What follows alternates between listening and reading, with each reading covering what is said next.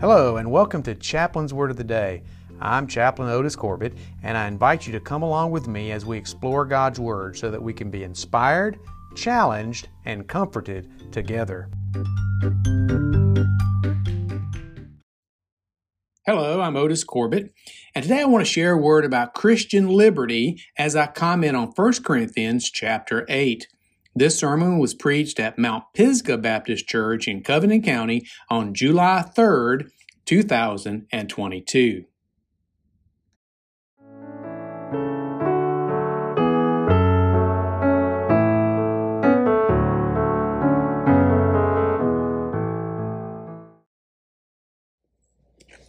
So I'm glad to be here today at uh, Mount Pisgah Baptist Church. Looking forward to being able to share the Word of God with you. I know Brother Ed does a great job here as your pastor and someone who, who brings the Word, and I want to try to honor his uh, ministry today by doing just as good a job as I can for the cause of Christ this morning. And this morning I want us to turn to uh, 1 Corinthians chapter 8.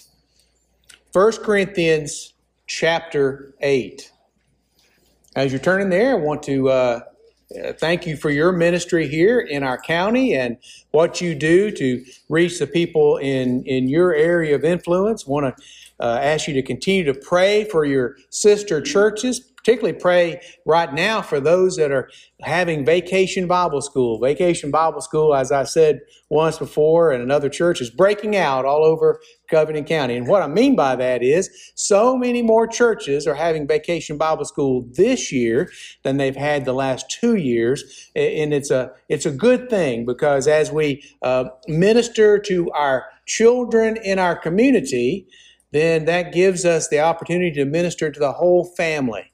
And historically, in the Southern Baptist Convention, about one fourth of our baptisms come from our Ministry of Vacation Bible School. So, Vacation Bible School is very important. Please pray for our churches that are having Vacation Bible School this week and the weeks to come. And of course, we certainly want to pray for you next week as you start your revival. Revivals are not as common as they used to be, but again, more revivals are happening uh, this year than, than in past couple of years. And we pray God's blessing on you as you guys have a time of revival here in uh, Mount Pisgah Baptist Church. Today, I want to talk about the Christian's liberty the Christian's liberty. Obviously, tomorrow, as we've already said, is Independence Day, the 4th of July. And that's the day that we celebrate our independence. Uh, we celebrate our liberty as Americans, as citizens of the United States. We celebrate our freedom. And freedom or liberty are not exactly the same, but they're very similar concepts. And we want to look at that today because the, the idea of freedom or liberty for a Christian might be different than that for other people. There's the song, uh, Me and Bobby McGee, that has the line that says, uh, Freedom's just another word for nothing left to lose. And freedom's not worth nothing, but it's free. Now, that's not the way we look at freedom as Christians. Some people would take the word liberty and they may think of something like a, a set of overalls. I've, I've got a, I recently bought uh, this very year. I've actually bought a set of Liberty monkey back overalls because I've been doing a little bit more work outside as the uh, I've had uh, some some tasks I've had to do around my house, and and there's just nothing that that works quite as well uh, as a set of Liberty monkey back overalls. Now, right now they're a little hot, I'll, I'll, you know, but but still but that's what some people may think of. Others uh, may think that liberty means you can do whatever you want whenever you want to do it. And then there are others in our world that liberty is just a dream. They live in oppressive countries, they live in places where they can't even come and worship on a Sunday morning the way that we do here. Now, in a biblical sense, liberty has some specific meanings. It means freedom from the bondage to sin and bondage to the law. It means having the ability to choose right from wrong. Uh, it means not doing what we want, but instead it means doing or being empowered to do what God wants us to do, to do what is right, not what we can do just because we can do it. And we want to look at our text today because our text today centers on the idea of the liberty we have as Christians. And so let's look at uh, verses 1 through 3, uh, 1 Corinthians chapter 8 this morning as we begin. Paul's writing to the church of Corinth, and he says, Now concerning things offered to idols, we know that all have knowledge. Knowledge puffs up, but love edifies. And if anyone thinks that he knows anything, he knows nothing yet as he ought to know. But if anyone loves God, this one is known by him. Father, we thank you for your word today. We thank you for liberty, the liberty and freedom that we enjoy here in the United States.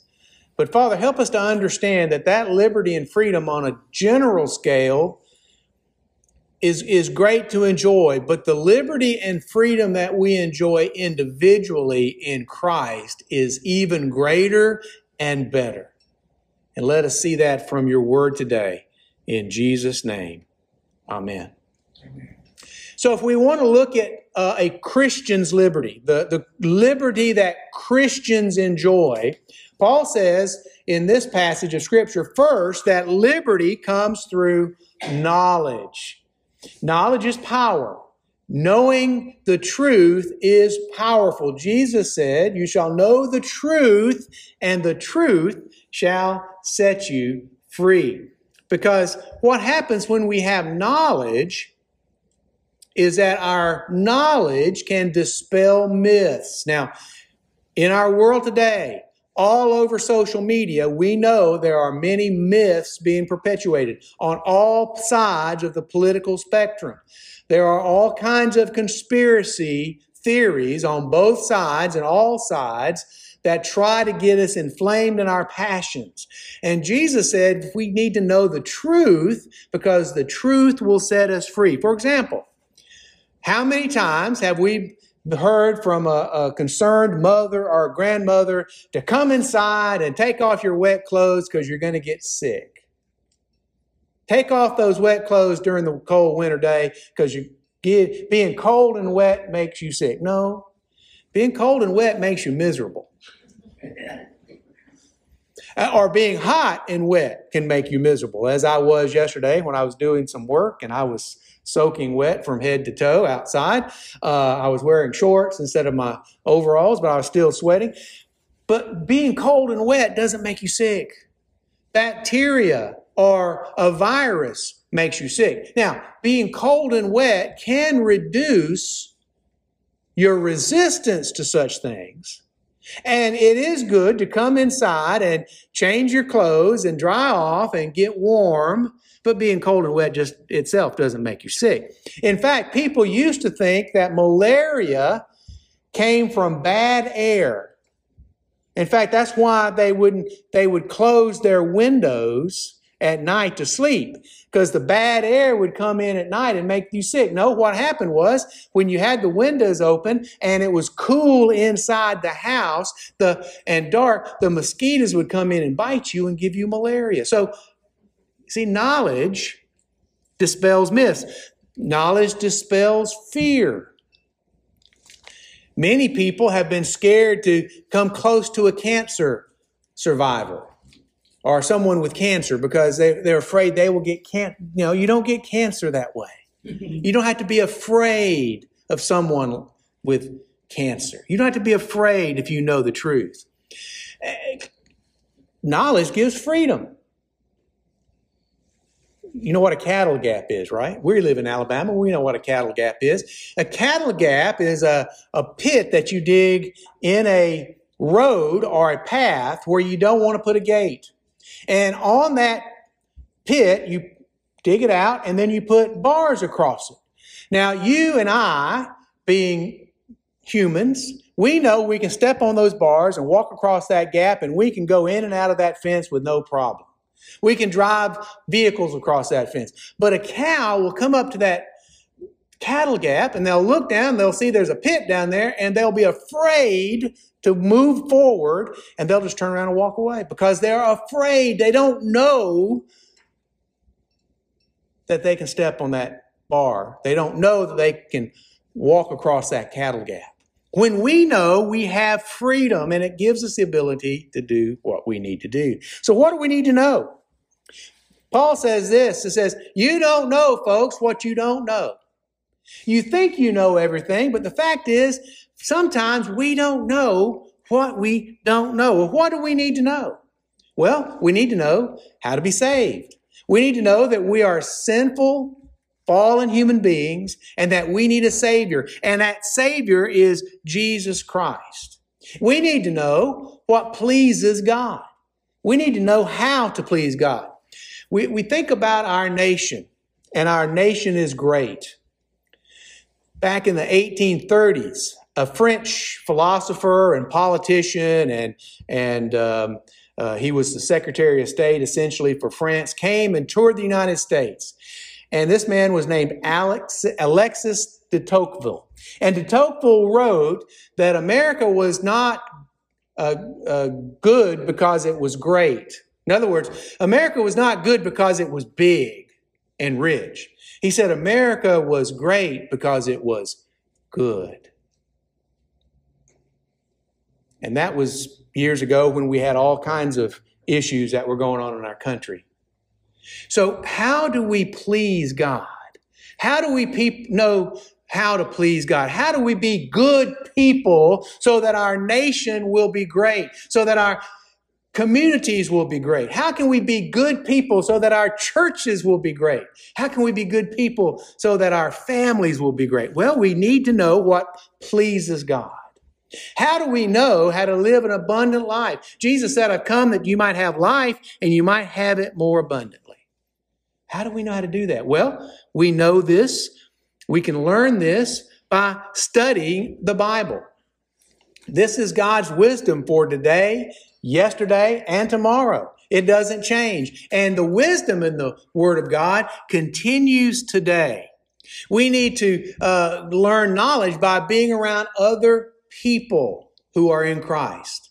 The scriptures uh, say very plainly that uh, oh, that we sharpen each other the the way you sharpen a knife, steel sharpens steel, and that's the way we can sharpen one another. And, and also, as we do these things, we experience God's power in our life. We see God acting. Many, many years ago, there was a fella on the television that was a British guy. He is called the Galloping Gourmet, and he he was one of the first people that had a cooking show on television. And he would cook a meal, and he'd talk all the way through it as they do. And at the end, he would sit down uh, at a table, have a little table, have two t- place settings on there, and he'd bring somebody in from the audience, and they would sit down, and he would serve them what he had just cooked. And when he would eat, he would make the most exquisite faces he would, he would make faces that you just wouldn't believe to express how much he was enjoying something that he just cooked. But I'm sitting at home. I'm actually sitting at my grandmother's house watching this on the television. Uh, and, and I'm thinking, I wonder what he's tasting. I have no idea what he's tasting. I can see it's great. I can see it's wonderful. But I can't experience it because I can't taste it. But with knowledge of what God wants us to be, with of knowledge of what God does for us, we can experience that power and we can taste like the scriptures say, the word of God. Taste and see that the Lord, the word of God, is good. We also see something else as we look at this passage of scripture. Not only is, um, is uh, does, does liberty come from knowledge, we also see that liberty is guaranteed by love. Look at verse 4. All right, look at verse 3. But if anyone loves God, this one is known by him. Therefore, concerning the eating of things offered to idols, we know that an idol is nothing in the world and there's no other God but the one. For even if there are so called gods, whether in heaven or on earth, as there are many gods and many lords. Yet for us there is one God and Father, of whom are all things, and we are for him, and one Lord Jesus Christ, through whom all are all things, and through whom we live. Our liberty is guaranteed by love. It's guaranteed by God's love. Now, here's the truth nothing in this world is guaranteed. We are not promised tomorrow. We are not promised even the next moment of our lives. We don't know what's happening next. We don't know what can take place. Just a, just a, six months ago, we never imagined that there would be a major war in Europe between Russia and Ukraine. Three years ago, we never imagined that there would be a great pandemic that we experienced over the last several years. We had no idea any of these things were coming. We are not guaranteed anything. There's no such thing in the world that we can absolutely stand upon. There was a fellow in the Army going to uh, jump school, Fort Benning, Georgia, learning how to be a parachutist. And uh, during that time of training, they guaranteed that uh, that there would be a, a, a, parachute that would open up, and that parachute would lower that soldier to the ground, and that soldier would be able to get up and walk off the drop zone, get on a truck, and drive back to main post. Well, this soldier got to the airplane. He climbed in. He did. They went through all the routines. He jumped out over the drop zone, and his parachute didn't open. And he thought to himself, I bet the truck won't be there either. Nothing in the world is a sure bet. My wife and I once had a car that needed new brakes, and we took it to a, a major uh, chain that does brakes, and they guarantee the brakes for the life of the car. I won't say the name. You can talk to me about it later. I'll tell you for sure. Well, we moved to a different state to go to seminary. We got to that state. We needed more brakes. We took our car down to that uh, same chain, and they said, "Oh no, we this this guarantee is not any good." I said, "What?" He said, "No, th- this group of this same chain in the other state, they don't have the same guarantee that we do." And that lifetime guarantee was worth the paper it was written upon. I'll tell you the company on private, if you will. When we believe in anything, we take a risk. Amen. In July in Alabama, if you wait to cut the grass, it's going to rain and you're not going to get to cut the grass. I know that because I've done it just not long ago. Uh, there's nothing in this world that we can rely upon. Every time we make a decision, we take a risk.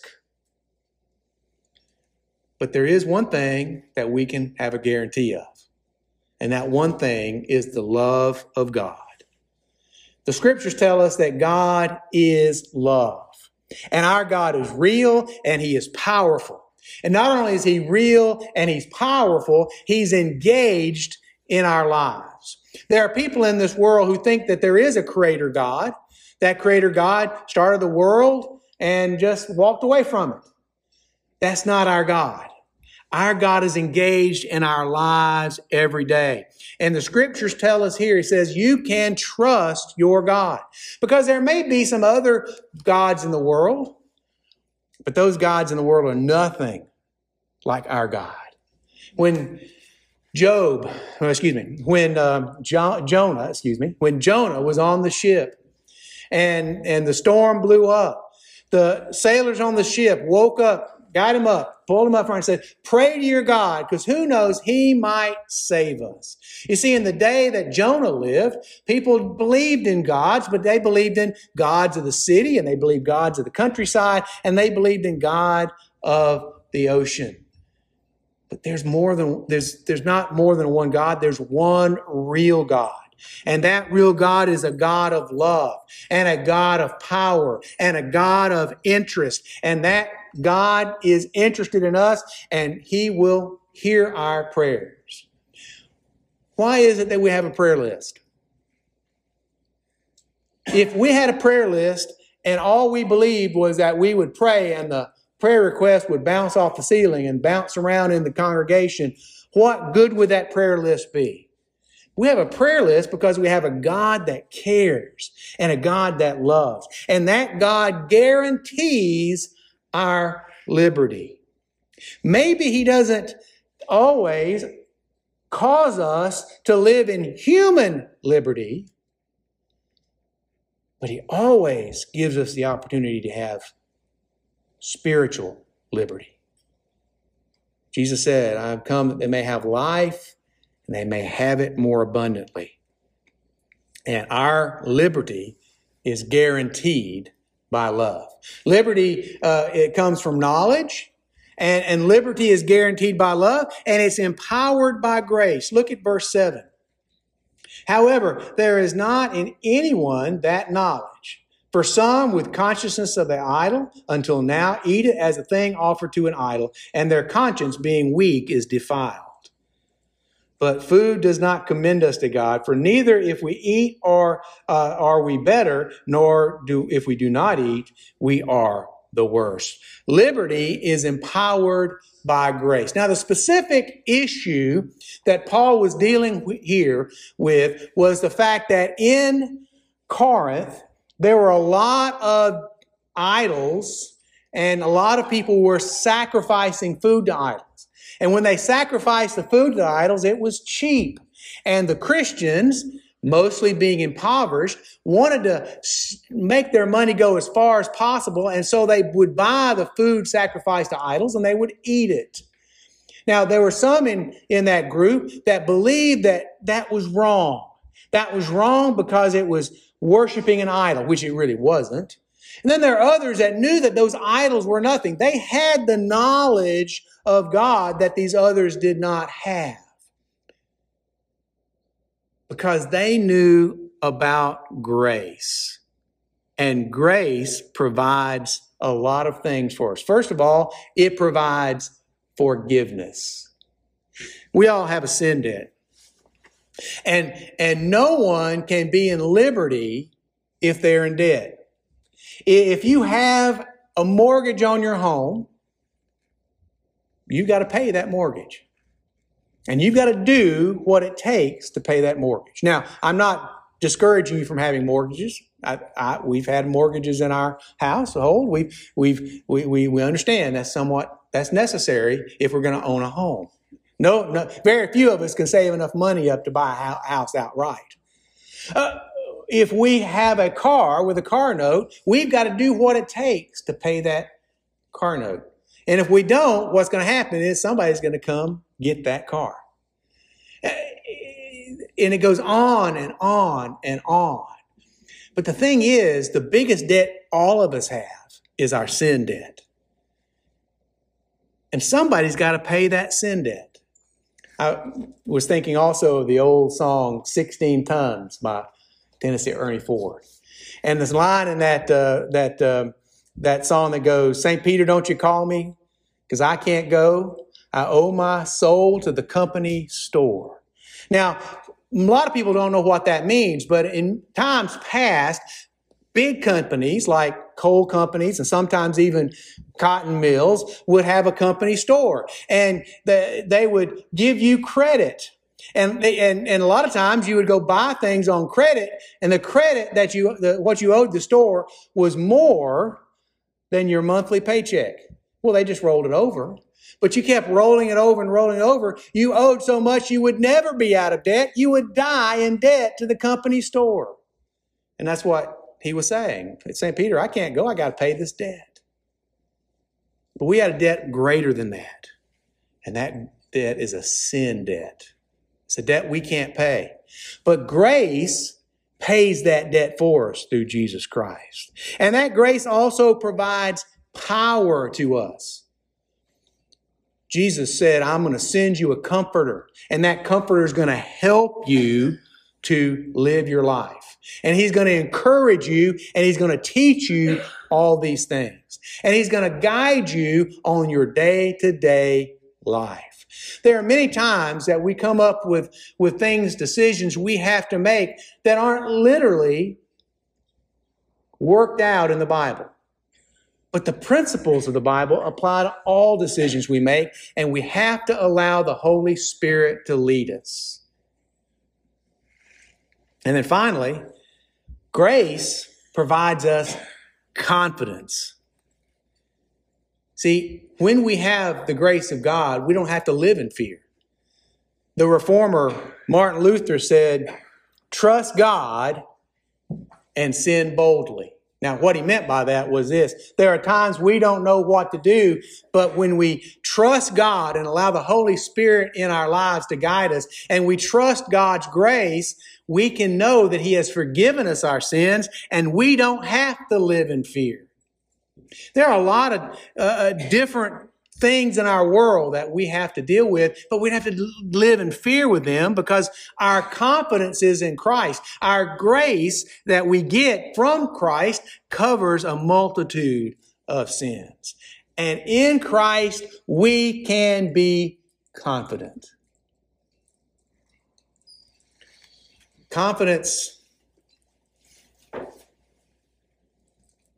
not overconfident, because it's not us that does it, but it's Christ that does it through us.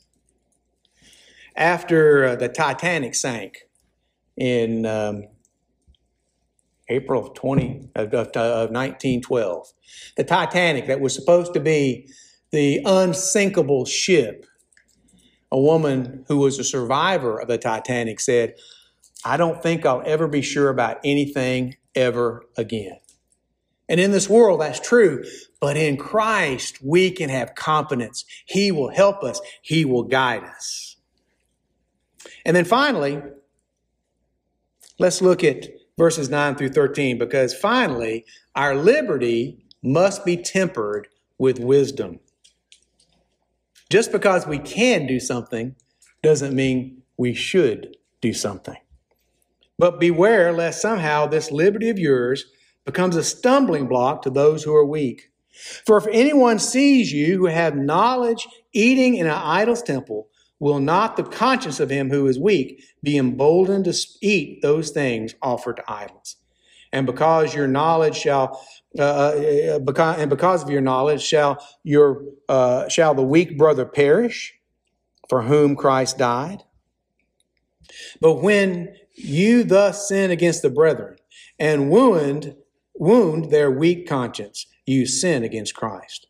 Therefore, if food makes my brother stumble, I will never again eat meat, lest I make my brother stumble. Liberty must be tempered with wisdom. You see, we have this idea that all people are equal. That's what our that's what our uh, Declaration of Independence says. That all people, actually, it says all men. Okay, all men are created equal. Well, truth be told, all people are created equal in that we are precious in God's sight, but not all people are equal. Now, don't make this into something that's uh, racial or some other thing. It's just not true. There are people who are faster than other people. They are. I just saw a, a video of Bo Jackson doing a, uh, an end around by he's uh, without without any blockers, and Bo Jackson just outran everybody. I can't run that fast. Can you run that fast? Don't think so. Hmm. People are not equal in knowledge. People are not equal in the experience of God's love. People are not equal in the experience of peace. People are not exp- uh, equal in the experience of uh, understanding God's grace. People are not uh, equal in the experience they have of living life. You know, we're not equal in a lot of different ways. In the Old West, the Colt revol- revolver was, talked, uh, was called the equalizer because God made all people, but Samuel Colt made them all equal. We're not all equal in these things. And so these differences can cause problems in our churches, in our fellowships, in our homes. The people disagree over finances. Um, used to be there was a, a big uh, concern in the church about people borrowing money. I'm not sure that's as, as, as big a concern anymore, but people lost fellowship with one another about the issue of borrowing money. Now, may, you might be concerned uh, about cryptocurrency. I'm not sure, but there are concerns. There are concerns in the church about the TV shows that people watch. Uh, many times there are people that don't want you to watch TV at all. I tell you the truth, about two years ago, I stopped watching news on television. I stopped watching all the news channels. And I'm so much happier having fasted from Fox News and CNN and MS. I am much happier. Now, I'm not telling you to stop that. I have a, a good friend, Gary Miller, pastor of Westview Baptist Church. He's a news junkie. He loves all the news channels. I, I just, I put that aside because to me it was a problem. There are some people who have differences in doctrine about predestination, the second coming, all kinds of different things. And so we must learn to be wise. In other words, uh, we don't have to say every thought that comes into our mind. Uh, we don't have to tweet every idea that comes into our lives. Uh, we don't have to do everything that we can do just because we can do it. Paul says you must think of the impact on other people first. And you see, if we have the power to do something, we also have the power not to do something. Sometimes the greatest course of wisdom is not to act. Sometimes, as they say, that the uh, uh, the, that, that it's better to not do something than it is to do something. And we must consider other people. Now, we've come to the end of this chapter. And Paul's concern and prayer for us is to grow in knowledge, to grow in love, to grow in grace, and grow in wisdom so that we can enjoy the liberty that's been bought so at such a precious price, at, by, by such a costly sacrifice. He says, uh, liberty is there for us to enjoy, but we must understand it is a precious commodity. We must exercise our liberties well. You know, not long ago, in March of this year, the college students were on spring break. And 2022 was the first time that the college students had a spring break in several years that wasn't uh, hampered by COVID. And what did they do? Some of our college kids from Alabama went to Panama City, Florida, and they ran riot.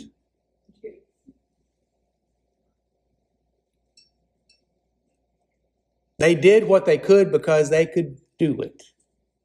They didn't exercise wisdom. They didn't exercise grace. They didn't exercise knowledge. And they certainly weren't acting out of God's love. Many times in our lives, we do the same thing. But if we're going to have great homes, we need to exercise our liberty with wisdom. If we're going to have great communities, we need to exercise our liberty with grace. If we're going to have great churches, we need to exercise our liberty in love. If we're going to continue to have a great nation, we need to exercise our liberty in knowledge. Liberty is a precious thing. People are fighting and dying as we speak in Ukraine so they can preserve what liberty they have. Let us also understand it's precious. And let's do what we can to preserve it in our lives and in all the areas that we are involved in. Father, we thank you for your word. We'll pray your blessings on us now as we serve you. And we thank you, Father, for the freedoms and liberties that we have in the United States. And may we protect them and may we exercise them in the way that Paul encourages to do. And we ask it now in Jesus' name. Amen.